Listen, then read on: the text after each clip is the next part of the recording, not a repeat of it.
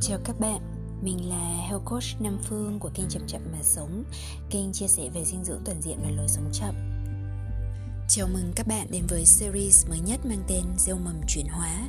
Một series dành riêng cho bất cứ ai muốn đạt sự chuyển hóa của bản thân làm ưu tiên hàng đầu trong cuộc sống. Phương sẽ chia sẻ lại những công cụ và phương pháp tốt nhất để nếu cam kết thực hành, bạn sẽ cảm nhận được những kết quả tích cực trong mọi mặt của cuộc sống hiện tại.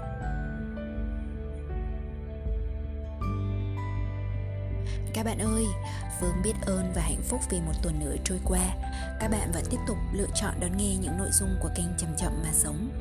Dạo gần đây, Phương càng ngày càng nhận được nhiều phản hồi là giọng nói của Phương đã đưa các bạn đi vào giấc ngủ một cách êm ái hơn hay giúp các bạn thư giãn vào buổi tối sau khi đi làm về.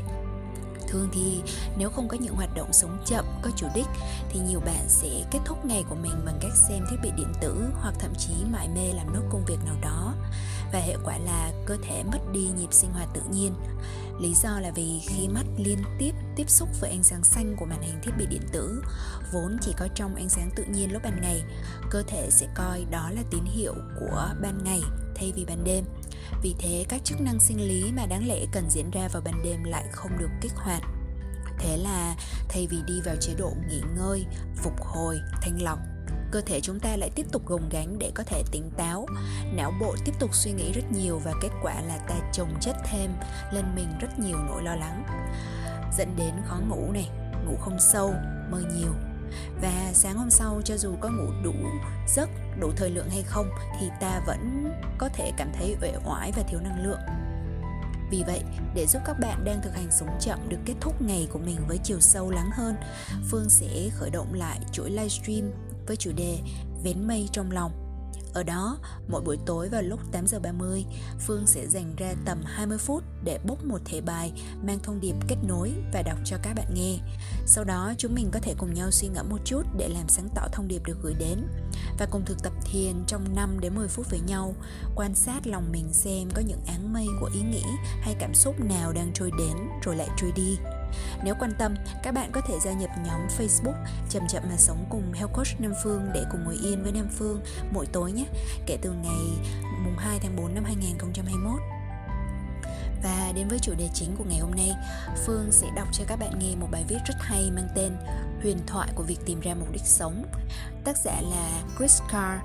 Cô là một tác giả nổi tiếng ở Mỹ trong ngành chăm sóc sức khỏe theo hướng tự nhiên, chủ yếu dựa trên chế độ thực vật và việc chăm sóc bản thân mình.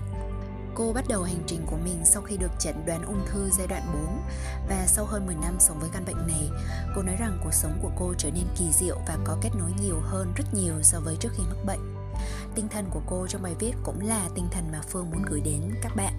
Sau khi đọc xong, Phương xin được chia sẻ câu chuyện của một bệnh nhân ung thư, một người bạn của Phương đã dạy cho Phương một bài học quý báu về thái độ trước bệnh tật nhé.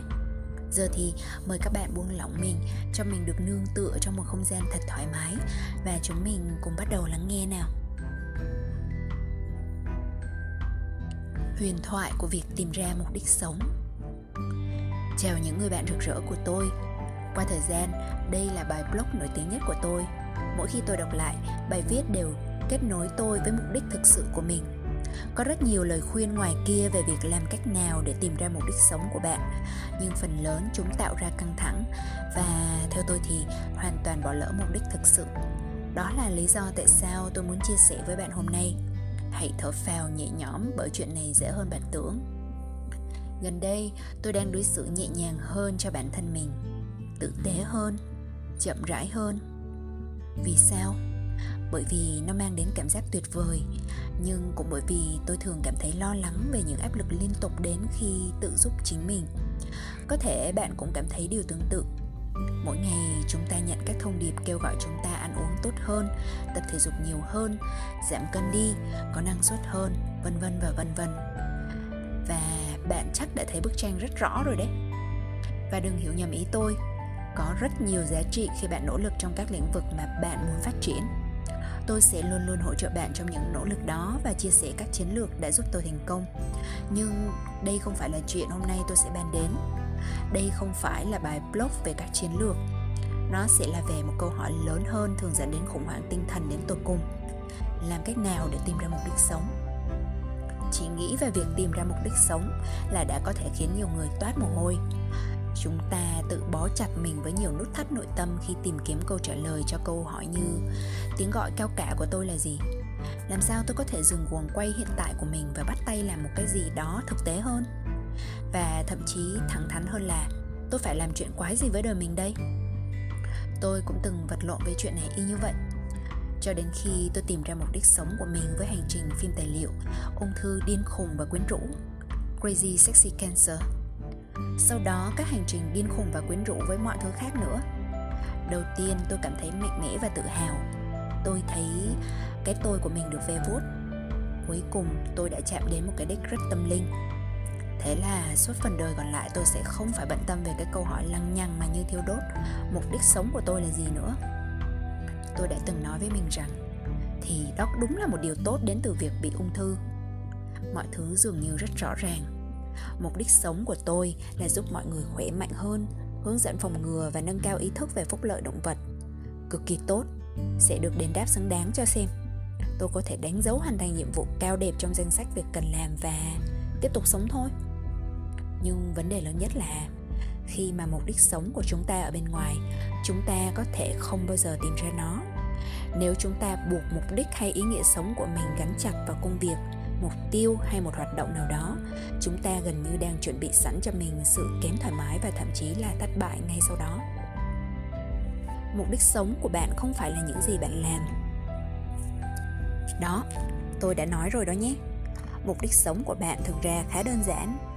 Đó là để tỉnh thức, để khám phá và nuôi dưỡng cho con người thật của bạn, để hiểu và yêu bản thân ở mức độ sâu sắc nhất và để hướng mình về nhà khi lầm đường lạc lối khi bạn càng làm như vậy, bạn càng tỉnh thức và hiện diện. Rồi từ đó lại càng tạo ra nhiều sự hòa hợp trong cuộc sống của bạn. Một số thứ khác như là đam mê bỏng cháy, nhiệm vụ đầy cảm hứng, công việc, những sở thích được lấp đầy bởi tình yêu và năng lượng. Những thứ này có sức mạnh và rất giá trị, nhưng chúng không phải là mục đích sống của bạn. Mục đích của bạn lớn hơn lớn hơn thế rất nhiều sự thấu hiểu sâu hơn về mục đích sống của mình được tôi cảm nhận trong tận cùng xương tủy. Nó khuếch tán cơn đau của sự chia tách mà tôi trải nghiệm khi công việc không được đánh giá cao hay khi những nỗ lực của tôi bị bỏ qua hoặc bị chỉ trích. Đôi khi, mọi người trân trọng việc làm của bạn. Đôi khi họ không. Đôi khi bạn nhận được hợp đồng. Đôi khi bạn không. Bạn sẽ được mời dự tiệc ngoài trời, rồi bạn sẽ bị làm lơ. Bạn sẽ được cảm ơn, rồi bạn lại bị xem là lễ thường tình bạn sẽ cho đi và sẽ không được nhận lại. Bạn sẽ được yêu thích, rồi sau đó lại bị hủy kết bạn. Đó là cuộc sống. Nhưng thế thì sao nào? Vì mấy điều này mà bạn thấy mình không có mục đích hay ý nghĩa gì hay sao? Tuyệt đối không. Tích cực mà nói là không. Bạn có thấy cách bạn gán giá trị của mình vào cái vòng quay lên xuống này sẽ chỉ làm cho bạn cảm thấy cạn kiệt, trầm cảm hay thậm chí căm phẫn không? Hãy nêu mục đích sống của bạn vào bên trong mình, bạn yêu ơi. Nếu không, bạn sẽ thấy mình bị trôi giạt giữa đại dương ngoài kia hết lần này đến lần khác. Nếu mục đích sống của bạn rất khác so với những gì bạn được dạy là phải tin tưởng thì sao? Nếu mục đích sống của bạn là để xây dựng một mối quan hệ bất diệt với chính mình thì sao? Là để được yêu con người quý giá của mình một cách sâu sắc thì sao?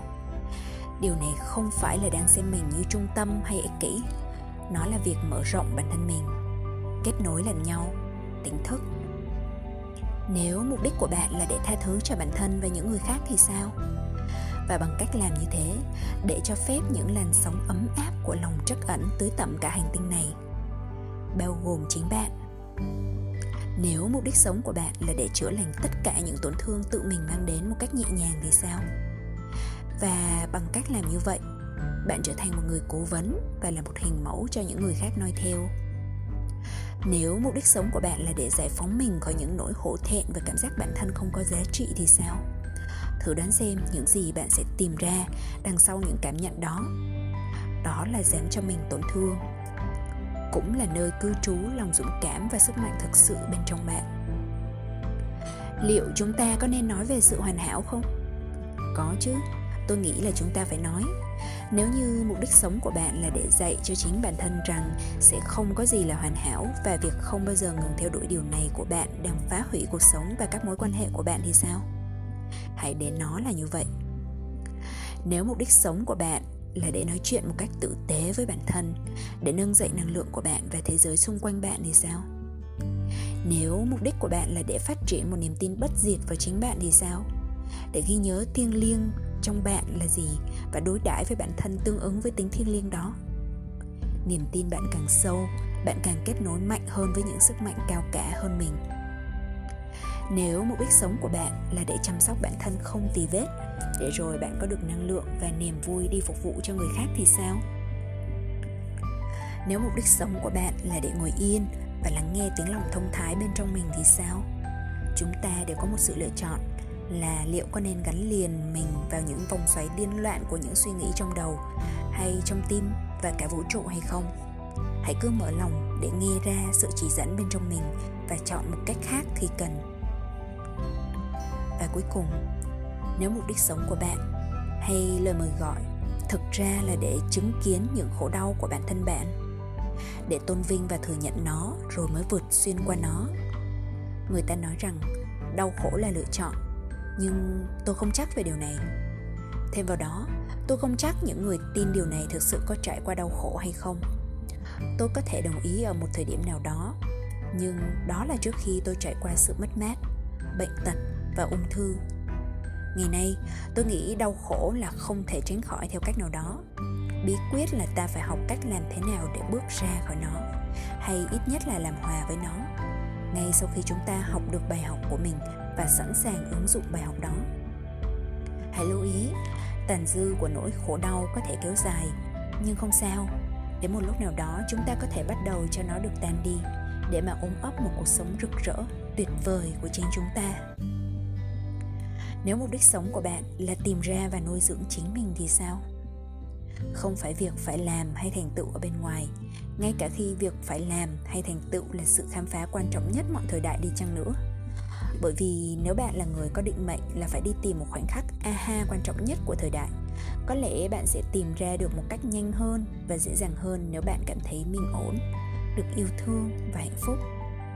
Hãy bắt đầu từ điểm tựa này. Đơn giản thế thôi. Giờ thì tôi phải nói rằng tôi không có ý rằng tôi không yêu công việc của mình hay không yêu bạn, hay tôi sẽ từ bỏ theo cách nào đó. Tôi trân trọng công việc của mình và tất cả bạn đọc của tôi và tôi không có ý rằng bạn không nên bắt đầu với một trại trẻ mồ côi hay giải cứu động vật, hay trao quyền cho phụ nữ, hay dạy mọi người làm sao để lập hồ sơ thuế chẳng hạn. Ý tôi là bạn không còn cần phải gắn giá trị cá nhân của bạn với một cái gì đó kiểu như huy chương để treo trên tường. Giá trị của bản thân bạn không liên quan gì đến nghề của bạn hay tiếng gọi của bạn, nhưng liên quan đến mọi cách thức mà bạn đang đối xử với chính mình và với người khác tôi đã gặp những nhà hoạt động thông minh và hiệu quả mà tôi có rất nhiều tôn trọng, nhưng họ cũng là mớ hỗn độn tâm tối từ bên trong. Những hỗn độn của sự xấu tính, đắng cay, buồn rầu và ngu ngốc. Và hãy đoán thử xem, tầm tiếp cận và tác động của họ đến mọi người sẽ phản ánh thái độ bên trong của họ.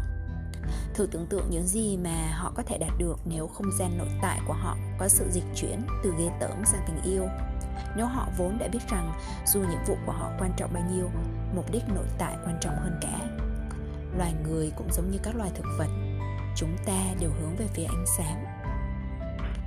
Bạn là ánh sáng, mục đích nội tại của chính bạn là kết nối với ánh sáng đó. Mọi thứ còn lại sẽ đến theo thời gian. Và đó là kết thúc của bài viết huyền thoại của việc tìm ra mục đích sống bạn ơi, bạn thấy bài viết này như thế nào? Phương đồng ý với cô chris carr ở nhiều điểm lập luận trong bài này. Dù cho có nhiều điểm, phương nghĩ rằng phải thông qua trải nghiệm khổ đau thực sự mới thấu hiểu được hết. Giống như câu, không có bùn thì không có sen. Những chất liệu bùn lầy của trải nghiệm như bệnh tật, lão hóa và cái chết sẽ cho chúng ta rất nhiều bài học giá trị cô Kriska đã nhận được bài học vừa chia sẻ sau khi phát hiện căn bệnh ung thư và dấn thân vào hành trình tự chữa lành. Ung thư cũng là căn bệnh đã cướp đi bố của phương. Để rồi khi tìm cách bước đi cùng những đau khổ và dần vặt, phương cũng tìm được cho mình những mục đích đẹp đẽ hơn và rực rỡ hơn. Phương cũng rất đồng ý với cô Chris Carr ở một điểm rằng dù bề ngoài ta có đang làm gì đi chăng nữa, có lớp vỏ bọc ngọt ngào hay những công việc lấp lánh thế nào, thì tầm tiếp cận và tác động của một người đến mọi người chung quanh mình sẽ là sự phản chiếu thái độ bên trong của con người đó. Tuần rồi, sau khi hoàn thành podcast, dệt đan di sản cuộc đời từ hôm nay mình đã ngay lập tức được dịp đón nhận một cơ hội để chứng kiến trực tiếp quá trình đối mặt với nguy cơ kết thúc cuộc sống của một người bạn. Đó là cô Terry. Cô cỡ tuổi mẹ mình và cũng là một người bạn không phân biệt tuổi tác của mình từ năm 2013 đến nay. Kể từ lúc mình và cô làm quen với nhau trong một trại hè dành cho những người ứng dụng truyền thông, công nghệ thông tin để tạo ra thay đổi xã hội, mình đã rất ấn tượng với tâm hồn trẻ trung sôi nổi của cô.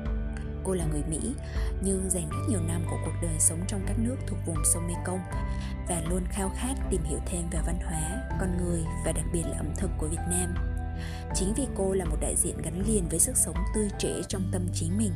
Khi nghe tin cô bị ung thư, mình đã hơi bất ngờ. Nhưng bạn biết đấy, bệnh tật đâu có chừa ai.